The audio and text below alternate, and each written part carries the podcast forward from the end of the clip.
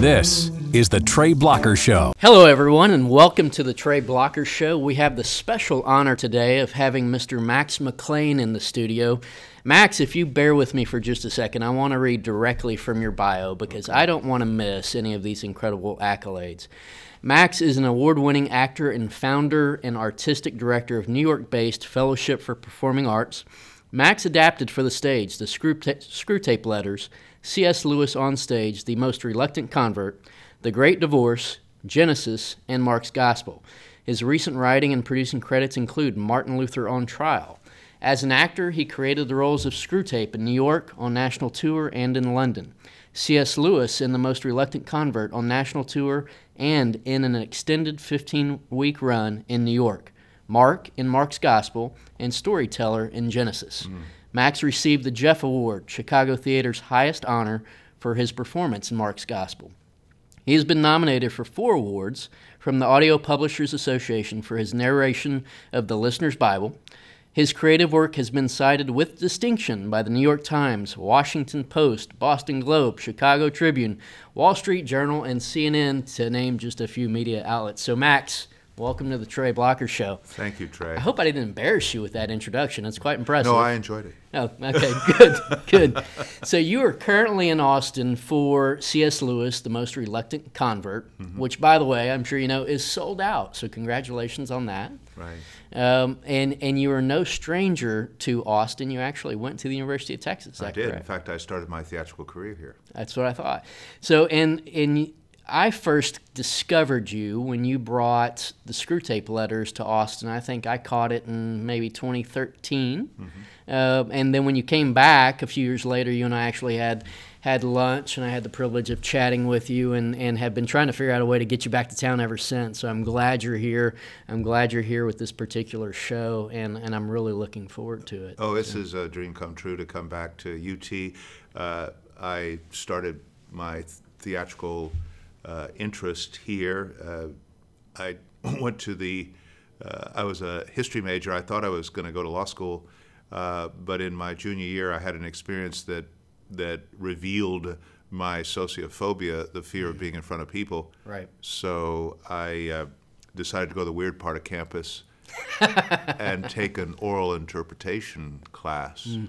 And that's when the theater bug bit. Okay. Okay. Well, I, those same skills probably would have served you well as a lawyer as well. I guess, I, I, suppose. Uh, but uh, no, I really, I, I, really feel called to this, and uh, and particularly, uh, uh, I mean, I'm sure you'll get to this. Uh, most of our work is religious based, right? and the desire to integrate my faith with my art really led to this very unique uh, opportunity. Sure, sure. Well, let's back up just a little bit. Sure. I noticed you were born in Panama City, mm-hmm. Panama, mm-hmm. Um, and then came to the U.S. at age four. That's right. Right. Yeah. Uh, and, and, you said through New York City by the Statue of Liberty. Yeah, we came on a on a on a boat, uh, 1957, and uh, yep, so uh, my my mom uh, uh, married a, an American soldier. Okay. Uh, who brought us to the United States? He was from Brooklyn, New York. Brought us home, and uh, uh, so I became a naturalized American citizen shortly thereafter. That's incredible. Mm-hmm. How was it growing up in New York City? Well, I, I actually didn't grow up in New York City. Uh, Dad was born there and raised there, but he was a military person. He and so he uh, he he went back. Uh, he, he went back just shortly, and then he was uh, stationed in in uh, all over the country and, and, and came to Texas quite regularly. Okay. Okay. Yeah, stationed so, Fort Bliss mostly. So that's how you got connected with the University of Texas, I assume. Uh, that's right, because okay. in, in those days, uh, if you uh, uh, if you were in the military, you got in-state rates. Mm-hmm. And in mm-hmm. those days, the in-state rate at University of Texas at Austin was four dollars a credit hour. I could afford that. Oh wow! Yeah, it's not that way anymore. I assure you. So while you were at the University of Texas, you, you decided to try to overcome your fear of, of public speaking Uh-huh. by, well, tackling it head on, so to Uh, speak. yes, it was it was a challenge. You know, I, I really uh, and I'm, and I wasn't really in the in the habit of tackling things head on, Mm-hmm. but I really felt compelled that boy, this is a problem. You Right. know, because uh, sociophobia is when when attention is placed on you. Mm-hmm. You know, you you turn red. You turn. It's it's a it's an involuntary response. Right. And so you you really have to, to deal with it. You Sure. know, it's your, your heart starts beating. Uh, so anyway, uh, what what it did though, it it unlocked this desire to work with language Okay. uh, and great uh, literature. So that's uh, that's where I spent a lot of my time. And so after the University of Texas, you went and studied more in London. I did drama school in London, then I went to New York, and you know began my career in New York. So at point, some point you decided you wanted to integrate what you were doing with your faith. So Mm-hmm. I'm curious, how did you come to your faith? Yes. Well, uh, I w- I'm an adult convert. Uh, when I graduated university, I was not a Christian. Um, but uh, it was shortly thereafter I met a woman my, uh, who later became my wife. She was a Christian, and uh, through a series of, of uh, you know weeks and maybe even months, uh, we uh, we were dating, and she introduced me to a lot of her Christian friends. And I remember one conversation I had that uh, I, I graduated from UT with a history degree, even though my minor was theater. Uh, and this person just made this comment uh, that, um, you know, Jesus was a person in history, just like Lincoln, just like George Washington. Well, it- amazing enough, that was news to me Right. because I thought Jesus was fairy tales. Sure. I really, you know, it was in a part of my put in a part of my mind that wasn't dealing with the real world. Right. And so when that what that little comment did is it moved it from that little place of way way in the back of the mind more to the front of the mind, and uh, the Lord just used that to uh, take him more seriously. And within days, man, probably within weeks, uh, I made a commitment to Christ. That's incredible. But I was already an actor. Sure. So, uh, so what happened was, I, you know, I didn't get the. I, I, I started uh, uh, becoming much more involved in Christianity and the church, and but because I, I wasn't raised in the evangelical community, I didn't get the memo that Christians weren't supposed to be actors. so, uh, but uh, you know, I was. I'm glad you didn't get the memo, by the way. So anyway, what what what happened was is that uh, I, I was I knew the gospel was the greatest story ever told, and I knew the theater was the most powerful medium to tell stories. So uh, an idea quickly came, and, and I was in London at the time, and I was seeing the f- most amazing theater in the world, and so I thought, why don't is there a way to combine the two? Right. So that's what happened. And so at that point, you decided to take different books of the Bible and make one man plays out of it. Well, not right away, uh, because I, I didn't know how this was going to work. Okay. But uh, I, uh, I got involved in, in, in our church uh, in, in New Jersey at the time. We came back to New York, and, and my wife and I were living in New Jersey, right across the river. And uh, uh, I, uh, I decided to go to seminary uh, because I was really engaged in what I was learning. Uh, I didn't finish seminary. A little seminary goes a long way. Uh, but while I was there, I met some very interesting people. Ravi Zacharias was one. Uh, and then uh, over the course of the, you know, that, that pathway that I took uh, led me to meet other people like Chuck Colson, R.C. Sproul. Right. And each of these men uh, encouraged me to pursue uh, drama, theater as ministry. Now, I didn't know what that looked like. Right. But, uh, but the first thing that happened was why not use the skills and techniques I developed in the theater and apply it to presenting the Bible? Sure. So uh, I did uh, one-person shows of Mark, of Genesis, of Acts. Then I recorded the Bible. I've Oh, wow. recorded the Bible five different times, and and through the you know the the the uh, the miracle of of technology, um, people all over the world know my voice. Sure, And in fact, sure. uh, someone told me that in in China, my my latest translation is used to um, uh, teach English Oh wow! So if you hear Chinese people with deep resonant voices articulating every word, you'll Right. know why. yeah, sure, sure. That's incredible. Now, is that a difficult process What's to that? to record the Bible? Uh, not for me. Okay. I mean, you know, it, I, it's. I think the first couple of recordings I did, uh, I thought they were too actorly. They were too overdone. Okay. You know, uh, and what it did, they were great for the stage because stage you have to overcome space. But, but in uh, when you're doing an audio, it's kind of one on one. Sure. So it's like this. Right. So you have to you have to bring it down. But but the but the thing that theater brings to it is is it adds a level of intentionality. Why are they speaking? What's the motivation for speaking? And and then you can you know adjust the voice a little bit to uh, distinct make the characters distinct. Right. So all of that uh, really uh, I, I enjoy doing. So, if somebody wanted to find these audio recordings now, where could they find them? Oh, Amazon anywhere. Yeah. Okay. Uh, uh, they're Harper Collins publishes them. Okay. Yeah. Incredible. Mm-hmm. So in 1992, you founded the Fellowship for Performing Arts. What was the impetus for that? Well, uh, uh, when I started doing these uh, one person shows of Mark and Genesis and those kinds of things, I was mostly doing them at churches. And then I decided that I wanted to uh, reach out to colleges and universities. So I would contact uh, some campus ministers. And one of the campus ministers I, I reached out to was Will Willimon at Duke University. He's very well known. Uh, I don't know if he's there now. I, I think he might be retired, but he was uh, the, the, the, the, the lead chaplain at Duke University and, and, and you know ran Duke's Cathedral, which is almost you know it's an amazing cathedral. Right. And uh, and so anyway, uh, at that performance, uh, the the audience was much more diverse than a church audience.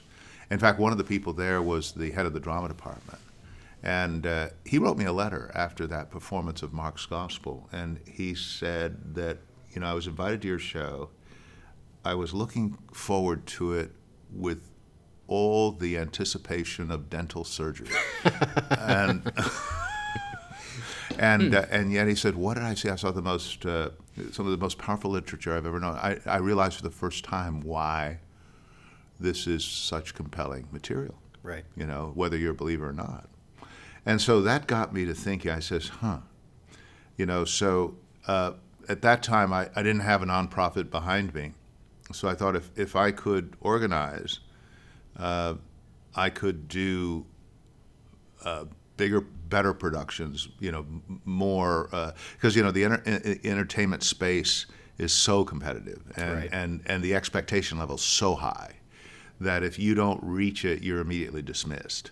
So you really had to raise uh, raise the bar. Okay. And so uh, that's why I started Fellowship for Performing Arts, so that I could uh, go on salary uh, and be much more strategic in my thinking about how and where and how, uh, we do these things. Right. Right. So you know, for most people, the Bible is a um, unapproachable um, tomb. Yeah. Right. Uh, 66 books uh, and and can oftentimes be hard for people to consume. So the fact that you have broken it down into different books of the Bible uh, has to reach a whole lot more people than than we might otherwise reach. Yeah, yeah. There's a there's there's something very compelling and off-putting both Right. about the Bible. Right. Uh, you know, there's got to be something to it, and yet it, it, it feels like you know how do I get around it? How do I get through it? How how how, do I, how does it speak to me?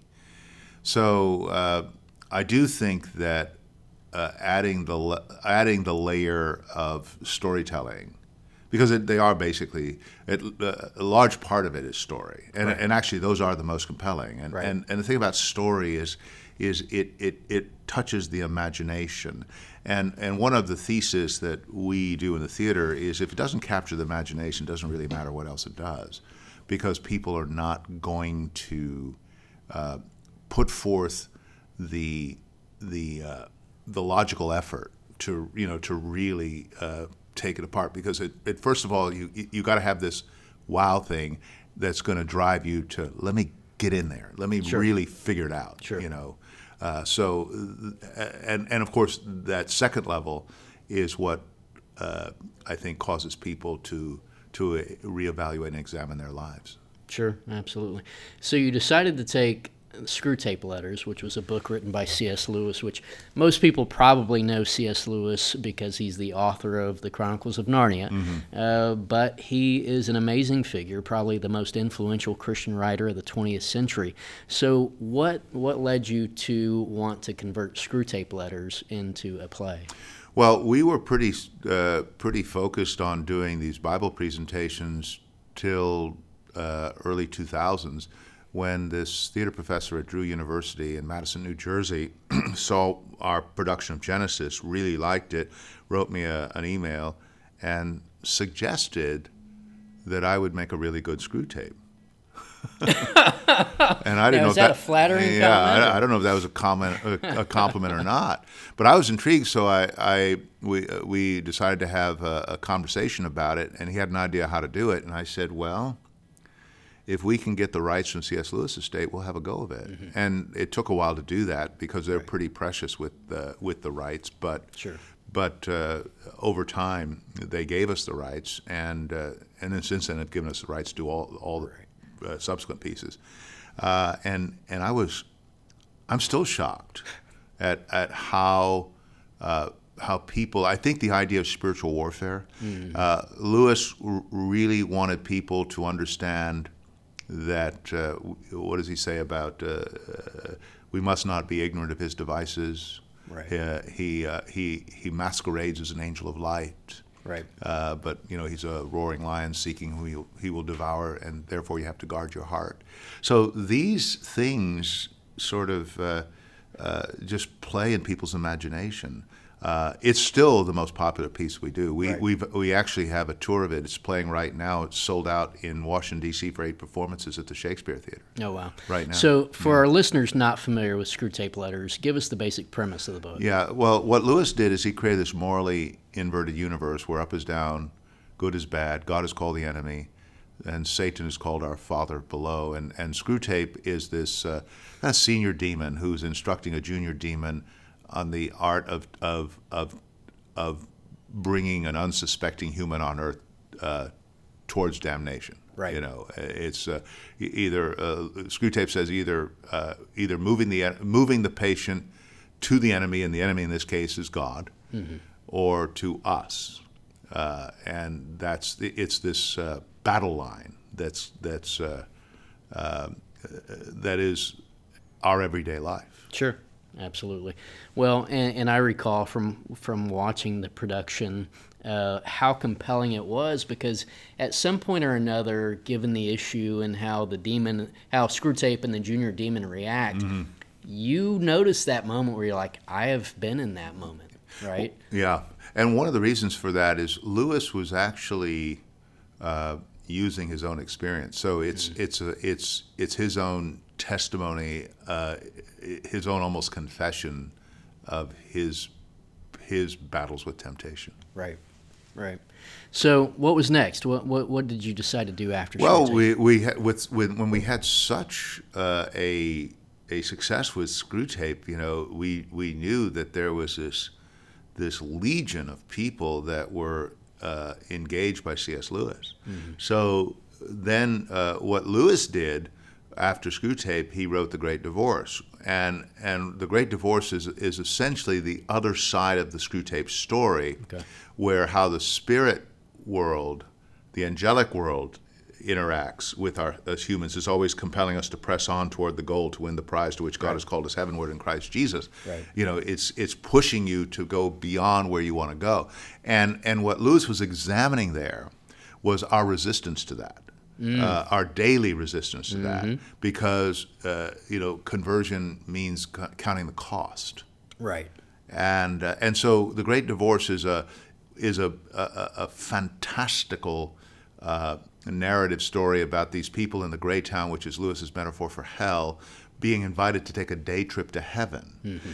But their souls are so uh, singed, I suppose. They're, they're, they're, they're, they're so corrupted in the sense of uh, th- there's never anything. Nobody's nobody ever has good intentions. There's you know there's what, what's what's in it for you. You know what's the real motive. Sure. You know that sort of thing. There's there's this element of of skepticism, cynicism actually. That's right. Uh, so that they you know they don't they actually are invited to heaven and they don't like it.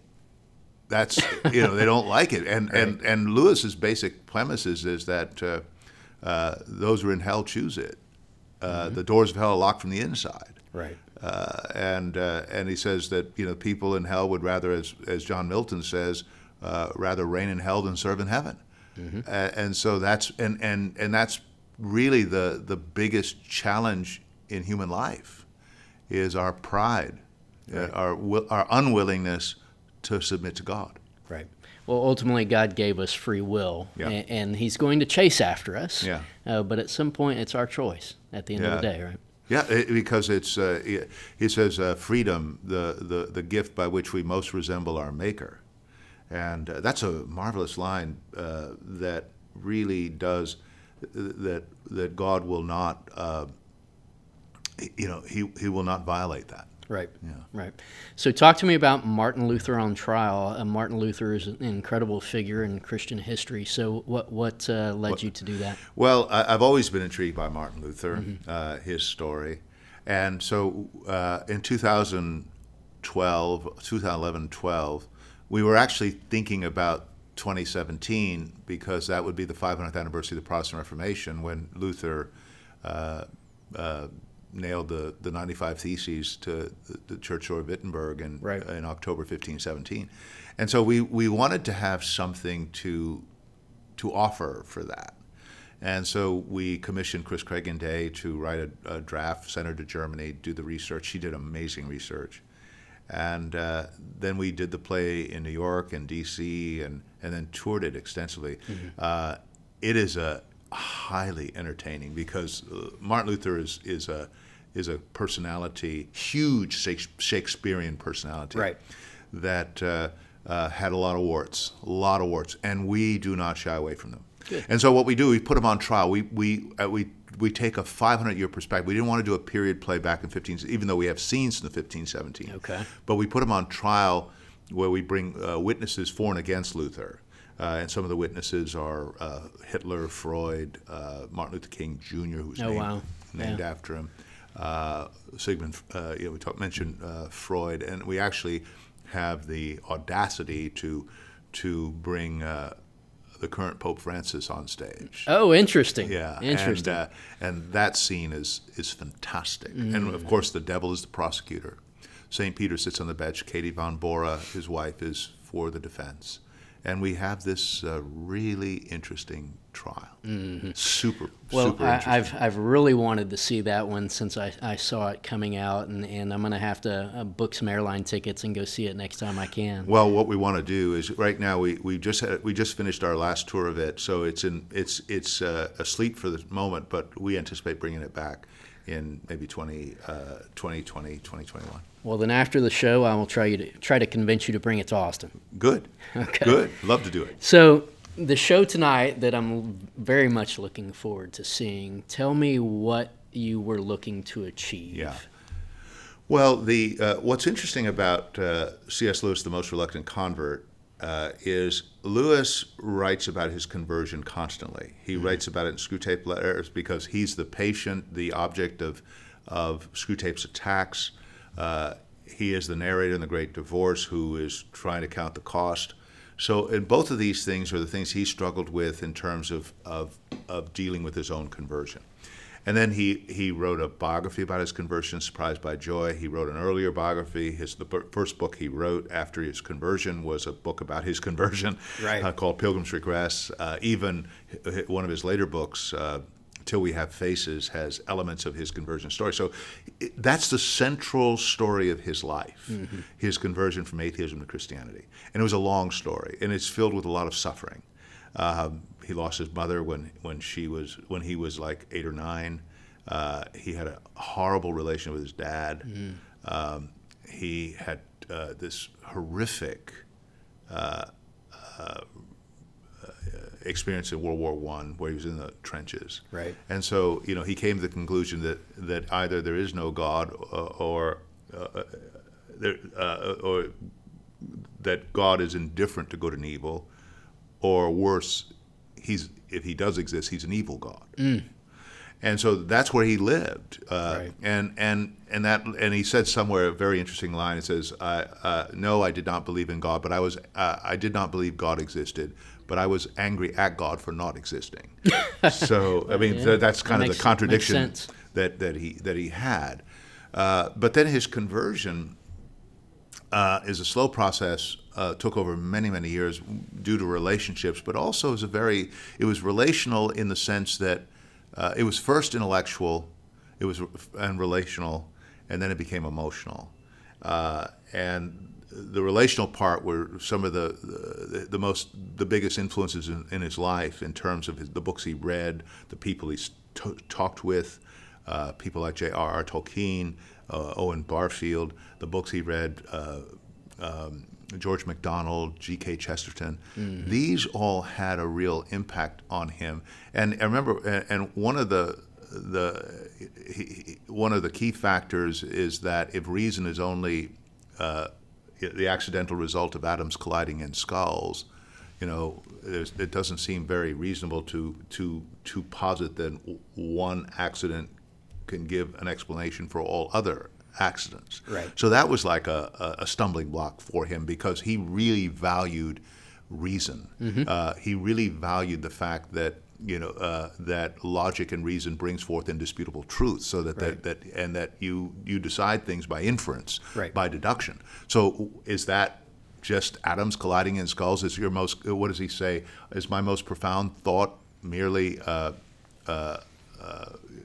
you know, atoms colliding in skulls, a product of heredity and Just and, and physics, Right. Right, and and and then uh, so he said, "Boy, that that was a stumbling block." So then he he had to posit as a result of that that the the most reasonable explanation is that some kind of God exists, some kind of mind exists. So he he, he parked there, but he's not somebody that just leaves it there, right? You know, Mm. That's right. You know, he, he He's a deep thinker. Yeah, he says, okay, what does that mean? Right. And and and he and he said that you know my my biggest argument against God was the universe was so cruel and unjust. And then he asked, well, how did I get this notion of cruelty and unjust? Right. You know, uh, uh, I call a line crooked because I have some idea of a straight line. That's right. So, uh, uh, what am I basing my comment that, that the universe is cruel and unjust? What am I comparing it to? Right. So these are the things that led him closer and closer to God, and then uh, then he became a theist, uh, which to him meant that that uh, the moral law was pressing hard on him, and that he realized that he he had to abide by the moral law. But he had no place to understand Christ, and that came later, th- particularly through a conversation with J.R.R. Tolkien. Right, right. A- And that's a relationship. I'm glad you mentioned that. Um, most people don't understand the relationship uh, between C.S. Lewis and Tolkien. Uh, Tolkien, Tolkien. Well, Tolkien is how the Brits pronounce. I, I used to pronounce Tolkien, but Tolkien, but now because uh, it's actually they say Tolkien, Okay. Tolkien. So the author uh, of the Lord of the Rings, Right. and, and you know Tolkien credits C.S. Lewis for him ever publishing Lord of the Rings. That's right. Interestingly, so it, it's uh, when I found out about that relationship, I, it was very fascinating to me. So my favorite C.S. Lewis book is Mere Christianity. Um, and that helped me grow in my own faith. Do you feel like that's an approachable book for for the newer generations, for millennials of today? Uh, it is for me. Um, the I mean, it, it, Lewis is not an easy read. So uh, I- and and and yet, um, and and I don't think you you you know in order to become a Christian you have to be a PhD or anything like that. That's you right. know that I don't think that, but but I do think that if you if you want to for a certain class of people, I mean, Lewis was was a, an intellectual writing for intellectuals, right? You know, he Right. was a, he was an academic, probably the the, the most popular. Uh, uh, academic at Oxford and Cambridge in his day. You know, his lecture hall were, were filled, and he was very respected, uh, uh, you know, across the board. Uh, but he also wrote, wrote Narnia primarily because he wanted to uh, uh, narrate these stories in a way. And he, he, he said in order to write for children, he didn't want to dumb it down, but he did want to limit his vocabulary. Right. Uh, right. In order to get these concepts and, and these visual concepts, you know, the, the Aslan the Great Lion, uh, those are those they have a clarity to them. Mm-hmm that uh, really that is much more approachable. Yeah, sure, it, it is much more approachable. But I, I, I, I truly appreciate uh, what he did in Mere Christianity. And one of the reasons it's such an important book is his ability to to illustrate his points are so clever, correct, and so. Uh, so uh, imaginative, you know. They mm-hmm. really do capture the imagination. That's right. Uh, he does that uh, in fact, there was an article I think in Christianity Today, you know, comparing uh, three or four of the most popular apologetic books with Mere Christianity, and and the biggest takeaway was that none of them used uh, vivid illustrations the way Lewis did. Right. Right. So you're here for the next four days. Yeah. I, am sorry we're not going to be able to fit any golf into this trip. Uh, I don't think the weather's going to cooperate. But what what is next on on the project list for FPA? Well, we right now is a very special time for us because for the first time in our history, we have three different productions mm-hmm. in three different cities.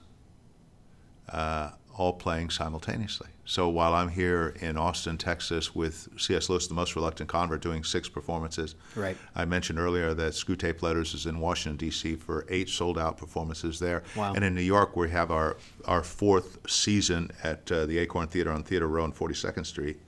Uh, with uh, Robert Bolt's classic play *A Man for All Seasons*, sure. which is doing really really well and it runs and it runs there through March 3rd so if you're if any of your listeners or uh, viewers are in New York please come to see A Man for All Seasons uh, a tremendous story about uh, uh Sir Thomas More, Chancellor of England, who had to choose between his allegiance to God right. and his duty to King Henry VIII of that name. Right. You know, which ultimately ha- led to his death. Right. Which right. is what, and the and the, the premise of the play is what happens uh, when fierce political will mm-hmm. collides with deep moral conviction. Right. And the collision makes for an extraordinary piece of theater. Sure.